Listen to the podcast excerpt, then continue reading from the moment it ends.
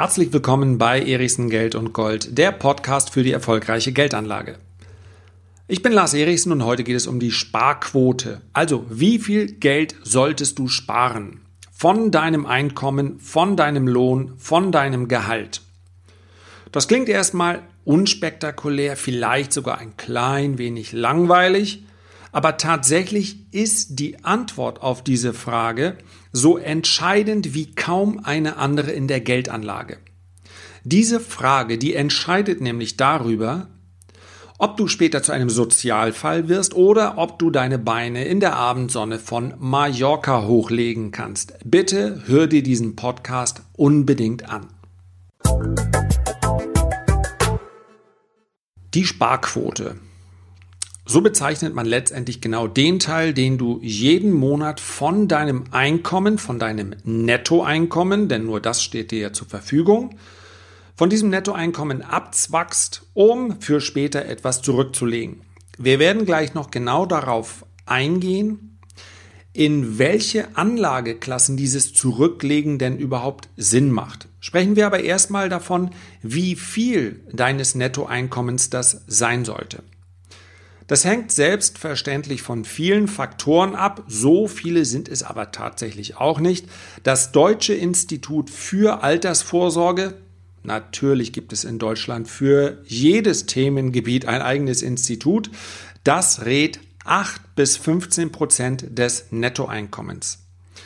Dabei ist es völlig egal, ob du jetzt ein Gehalt beziehst, ob du Lohn beziehst oder ob du vielleicht sogar als Unternehmer tätig bist. Auch dort zahlst du dir entweder ein Gehalt oder ja, du lebst am Ende des Jahres von dem Gewinn, der übrig bleibt aus deiner unternehmerischen Tätigkeit.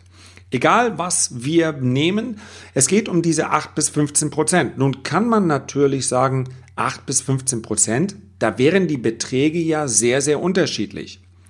Denn derjenige, nehmen wir mal einen durchschnittlichen DAX-Vorstand, der, ja, ich glaube, knappe 4 Millionen Euro im Jahr erhält, bei dem sind natürlich 8 bis 15 Prozent des Nettoeinkommens deutlich mehr als der durchschnittliche Lohn in Deutschland. Der durchschnittliche Nettolohn liegt, glaube ich, bei etwa 1700, 1800 Euro. Ich werde es im nächsten Podcast äh, berichten, falls ich mich dort vertan haben sollte. Also, 8 bis 15 Prozent ist relativ keine absolute Summe. Aber hinter diesen Gedanken steckt natürlich der Plan, dass jemand im Laufe seines Lebens einen gewissen Lebensstil entwickelt hat. Nun wird der DAX-Vorstand möglicherweise in andere Hotels fahren als derjenige, der einen Durchschnittslohn bekommt. Und wir wissen alle, das muss ich an dieser Stelle eigentlich gar nicht extra erwähnen. Mit Glück im Leben hat das gar nichts zu tun. Wer meint, dass mehr Geld automatisch zu mehr Glück führt, der ist auf dem Holzweg. Auch darüber werde ich in diesem Podcast im Übrigen noch sprechen, beziehungsweise in dieser Podcast-Reihe.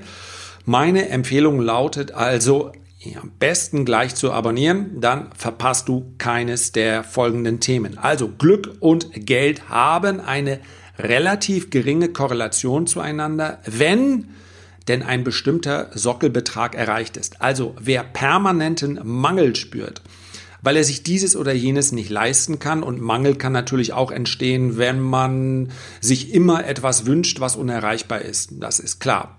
Aber es gibt ja tatsächlich echten Mangel. Menschen, Familien, bei denen es am Ende des Monats nicht mehr erreicht. Dann hat Geld natürlich eine ganz enge Beziehung auch zu Glück. Soweit also zu den 8 bis 15 Prozent. Die gehen davon aus, dass man es im Alter in etwa so wie heute haben möchte. Bei vielen deutschen Familien wird das bedeuten, dass sie einmal im Jahr in den Urlaub fahren, dass sie ja im Laufe ihres Lebens ihren Wohlstand langsam steigern können, weil das Einkommen im Laufe des Lebens steigt, weil vielleicht auch wenn die äh, Kinder aus dem Haus sind, die Belastung wegfällt. Ich weiß, wovon ich rede, weil eventuell der Partner oder die Partnerin auch wieder arbeiten kann. Also das ist ganz natürlich, dass die Sparquote ganz am Anfang, etwa wenn ich eine Ausbildung angetreten habe, dass die Sparquote äh, beziehungsweise das, was bei dieser Sparquote dann am Ende rauskommt, was ich also wirklich zurücklegen kann, sehr viel geringer ist als jemanden, der mitten im Berufsleben oder kurz vor der Rente steht, wo dann meistens die Einkommen am höchsten sind. Wichtig nur, an dieser Stelle schon mal gesagt, wenn du gerade eine Ausbildung angetreten hast, wenn du gerade im Studium bist und vielleicht einen Nebenjob hast, wann immer es möglich ist, dann würde ich mit dem Sparen beginnen. Ich weiß, da kommt so ein alter Sack daher und will mir jetzt erklären, ich soll sparen. Es geht dabei noch gar nicht so sehr darum, viel Geld zurückzulegen. Ich weiß auch, dass 20 oder 25 Euro im Monat, ja, da muss ich schon relativ lange sparen, damit dann etwas zusammenkommt. Es geht darum, dass man sich daran gewöhnt dass man von Anfang an weiß, okay, ich nehme 8 bis 15 Prozent und persönlich empfehle ich eher die 15 Prozent, dass man die einfach nicht zur Verfügung hat, sondern dass man sie zurücklegt. Von Anfang an also gewohnt ist, okay, ein kleiner Teil ist weg, vergesse ich, der ist für später. Soweit das eine. Ganz wichtiger Punkt. Einfach anfangen, egal wann.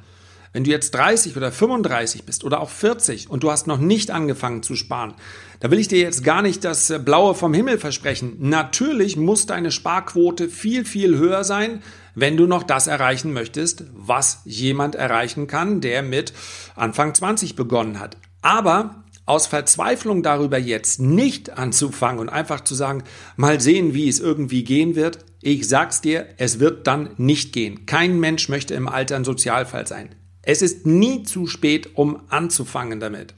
So, wo rein? In was sparen? Ich sage es am Ende eines jeden Podcasts. Es gibt einen großen Unterschied zwischen dem Aufbewahren von Geld und der Geldanlage.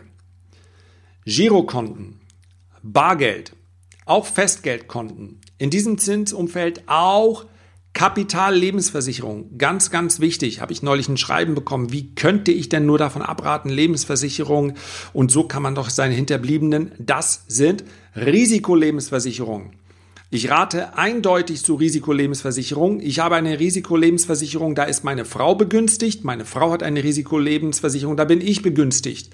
Keine Sorge, wir freuen uns, erfreuen uns des Lebens und werden die hoffentlich niemals zur Auszahlung kommen lassen müssen. Eine Kapitallebensversicherung hat einen ganz anderen äh, Sinn. Und eine Kapitallebensversicherung in diesem Umfeld mit einem Garantiezins unter einem Prozent zähle ich ebenfalls zur Geldaufbewahrung. Und was passiert bei der Geldaufbewahrung? Es wird mit der Zeit immer weniger. Zumindest die Kaufkraft. Werden wir gleich noch zukommen. Alles andere ist Anlage in Sachwerte. Sachwerte sind Aktien, Sachwerte sind Immobilien, Sachwerte sind physische Edelmetalle. Sachwerte sind etwas exotischer Kunst, vielleicht äh, besondere Weine, Whisky. Ähm, ja, im Prinzip alles, was kein Geld wert ist. Und diese Sachwerte sind in den letzten Jahren deutlich gestiegen und ich sehe nicht, selbst wenn es natürlich am Aktienmarkt beispielsweise mal klare oder große Korrekturen geben sollte, ich sehe nicht bei der aktuellen Entwicklung, wie Sachwerte an Attraktivität verlieren können. So, über die Sparquote haben wir gesprochen. Natürlich, ich spreche jetzt den 20-Jährigen und den 60-Jährigen an. Wenn man erst sehr spät beginnt, dann muss die Sparquote höher sein. Aber auch das Sparen selbst verändert sich natürlich im Laufe der Zeit.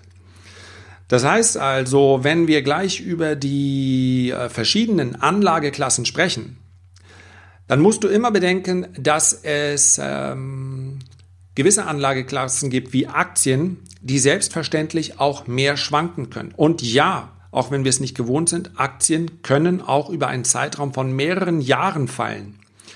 Wenn du also kurz vor der Rente bist, in einem und deine Analyse ergeben hast, eigentlich ist es okay. Das, was ich angespart habe im Laufe von vier oder fünf Jahrzehnten, das reicht mir. Das ist ebenfalls ein ganz, ganz wichtiger Punkt, denn die Werbung suggeriert dir dann häufig etwas anderes. Wenn du also gerade die Rente angetreten hast oder die Rente kommt jetzt und du hast eine Summe, sei es in Form von Bargeld, sei es in Form von Sachwerten, die sagst, das reicht mir aus dann musst du keine zusätzlichen Risiken eingehen. Wenn ich also jetzt von einer bestimmten Aktienquote gleich spreche, also Geld, welches man am besten in Aktien investiert, dann gilt das für jemanden, der das Sparen noch vor sich hat, der noch mindestens zehn Jahre spart. Wer sagt, ich brauche das Geld in zwei Jahren, der muss seinen Aktienanteil deutlich reduzieren oder sogar komplett einstellen. Ganz, ganz wichtig, wer heute Aktien kauft, der kann durchaus in die Situation kommen, dass in zwei Jahren sein Portfolio weniger wert ist als heute. Das wird denjenigen, der noch 30 oder 40 Jahre spart, herzlich wenig stören. Ja, er wird sich sogar freuen. Ja, wer durch die schwierigen 80er Jahre hindurch weitergekauft hat, der wurde reichlich und fürstlich belohnt. Aber dieser Punkt, der ist mir noch ganz wichtig, denn ich möchte natürlich, dass du hier keinen Fehler machst, weil Erichsen sagt, pauschal ist das immer so. Also der Aktienanteil, der sinkt im Laufe eines Lebens, insbesondere dann, wenn keine regelmäßigen Einkommen mehr zu erwarten sind. Und dann noch ein weiterer Punkt. Hm, gerne wird es vielleicht, naja, ich will es mal eine Vertriebsmasche nennen. Dieser Durchschnittskosteneffekt, Cost Average Effekt, der wird gerne jemanden, der noch nicht mit dem Aktiensparen begonnen hat, verkauft als etwas, Du hast eine höhere Rendite, weil du beim Coast Average Effekt natürlich für die gleiche Sparquote im Monat mehr Anteile bekommst. Der Coast Average Effekt, der Durchschnittskosteneffekt, der dann entsteht, wenn ich monatlich oder quartalsweise, also in einer festen Periode kaufe, ist kein Effekt, der der Optimierung der Rendite dient.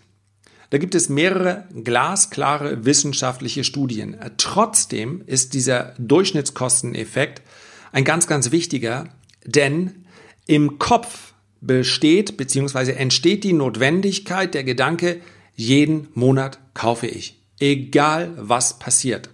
Und was ist damit außer Kraft gesetzt? Der größte Feind jeder Geldanlage. Das ist nicht die EZB, das ist nicht die Politik. Der größte Feind der Geldanlage, deiner Geldanlage, bist du selbst, beziehungsweise dein Bauchgefühl. Dein Bauchgefühl wird dir nämlich, auch wenn du noch viele, viele Jahre des Sparens vor dir hast, und das ist ein Segen, der wird dir in der Phase, wo deine Aktien weniger wert werden, also wenn eine Korrektur kommt, und die wird mal kommen von diesem Bewertungsniveau aus, ob heute oder in drei oder vier Jahren, wer dir hier eine klare Antwort gibt, der ist ein Scharlatan. Also diese Korrektur wird kommen. Von welchem Niveau aus werden wir dann sehen? Und dann wird dein Bauchgefühl sagen, jetzt musst du raus. Die Umstände haben sich derart verschlechtert. Das System ist fragil. Irgendwas stimmt hier nicht. Raus, raus, raus. Und wenn du dann dem nachgibst und sagst, okay, dann verkaufe ich jetzt alles. Ich kaufe dann, wenn alles wieder besser wird. Das funktioniert so nicht. Nutze lieber diese Schwächephasen und kauf weiter. Ja, alles, was in deinem Portfolio passiert, ist ein Buchwert, sowohl ein Buchgewinn als auch ein Buchverlust. Es wird zu einem realen Verlust in dem Moment, wo du auf den Verkaufsknopf drückst. Und ich habe es an dieser Stelle schon gesagt, ich wiederhole es gerne, die größten Vermögen, ja, nicht nur die Rothschilds, nicht nur die äh, Kennedys, nicht nur die, ähm, ja, es gibt zahlreiche Familie, Familien, nicht nur in den USA, auch in Europa, bekannte, weniger äh, bekannte. Diese Vermögen wurden fast immer in der Krise gegründet, weil genau diese Urväter dieser Familien entschieden haben, ich kaufe jetzt in dem Moment, wenn alle anderen verkaufen. Also, das ist ein ganz, ganz wichtiger Punkt. Also alles in Aktien keinesfalls. Erstmal steht die Entscheidung Aktien oder ETFs. Darüber habe ich kürzlich gesprochen und ich mache es auch kurz. Wenn du übrigens sagst, ich bin mir gar nicht so sicher, Aktien, ich habe, ich spüre, dass das Thema mich interessiert, aber ich kann nicht genau sagen, ob das wirklich was für mich ist oder ob ich vielleicht zu viel Aufregung verspüre. Denn das ist auch klar, bei so einer Anlage muss man cool bleiben können, das heißt verstehen. Deswegen schau dir meinen Report einfach mal an unter www.erichsen-report.de. Dort kannst du dich für den äh, kostenlosen Report anmelden. Kommt jeden Mittwoch vor Börseneröffnung. Dort spreche ich über Unternehmen. Ich spreche über Unternehmensbewertungen. Ich spreche über den DAX. Ich spreche auch mal über unsere Währung, den Euro, welche Gefahren hier drohen. Also schau dir diesen Report an. Es sind vier Seiten, nicht klein gedruckt. Bei normaler Lesegeschwindigkeit hast du die wesentlichen Fakten also in unter 15 Minuten aufgenommen. Diese 15 Minuten in der Woche sind aus meiner Sicht sehr, sehr gut investiert. Beispielsweise auf meinen YouTube-Kanälen sage ich jeden Montag und Mittwoch. Freunde, wenn euch etwas am Report nicht gefällt, hier habt ihr eine Plattform. Ich bin für Kritik völlig offen. Und wenn ihr euch die Kanäle anschaut, dann werdet ihr feststellen, unter den Videos steht sehr wenig, praktisch gar nichts Negatives zu diesem Report. Ich stecke da eine Menge Herzblut rein. Bitte www.erichsen-report.de. Probiert ihn einfach mal aus. Und dann könnt ihr vermutlich die Entscheidungen fällen, sind Aktien was für mich? Wenn ich nicht dieses Interesse für Aktien entwickle, dann ETFs sind deutlich günstiger als Aktienfonds. Und auch darüber habe ich hier kürzlich schon gesprochen. Aus meiner Sicht ist die einfachste ETF-Anlage überhaupt. Wenn man sagt, ich will ansonsten nichts damit zu tun haben. Ja, es geht auch noch etwas eleganter.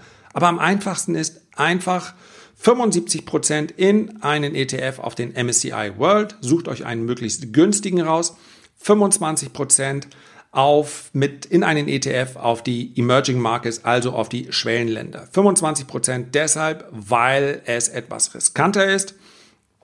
Aber dennoch gehören natürlich die Schwellenländer wie China, Indien und so weiter, gehören natürlich zu unserem, äh, ja, zu der globalen Entwicklung der Wirtschaft, gehören einfach dazu, müssen also berücksichtigt werden, denn im MSCI World dominiert der amerikanische Aktienmarkt ganz klar. Das wäre die einfachste Anlage. Wie groß der Anteil ist in Aktien oder ETFs, kommen wir gleich noch zu. Schauen wir nämlich erstmal, wie die anderen Anteile aussehen. 10 bis 15 Prozent in Liquidität, genau, die böse Liquidität, die ich am Anfang beschrieben habe, wo ich gesagt habe, das ist keine Geldanlage, das ist Geld aufbewahren. Dennoch empfehle ich für Engpässe, für ich brauche ganz spontan muss ich leider ein neues Auto kaufen, für ich möchte heiraten, für eine neue Wohnungsausstattung. All das kann mit so einer Liquiditätsreserve, die ja jederzeit wieder aufgelöst werden kann, wenn man sicher weiß, ich brauche sie nicht, all das kann mit so einer Liquiditätsreserve gelöst werden. Und das sollte bestehen. Und zwar aus zweierlei Gründen. Erstens, du möchtest nicht unter Druck kommen, dass du verkaufen musst, weil du Geld brauchst.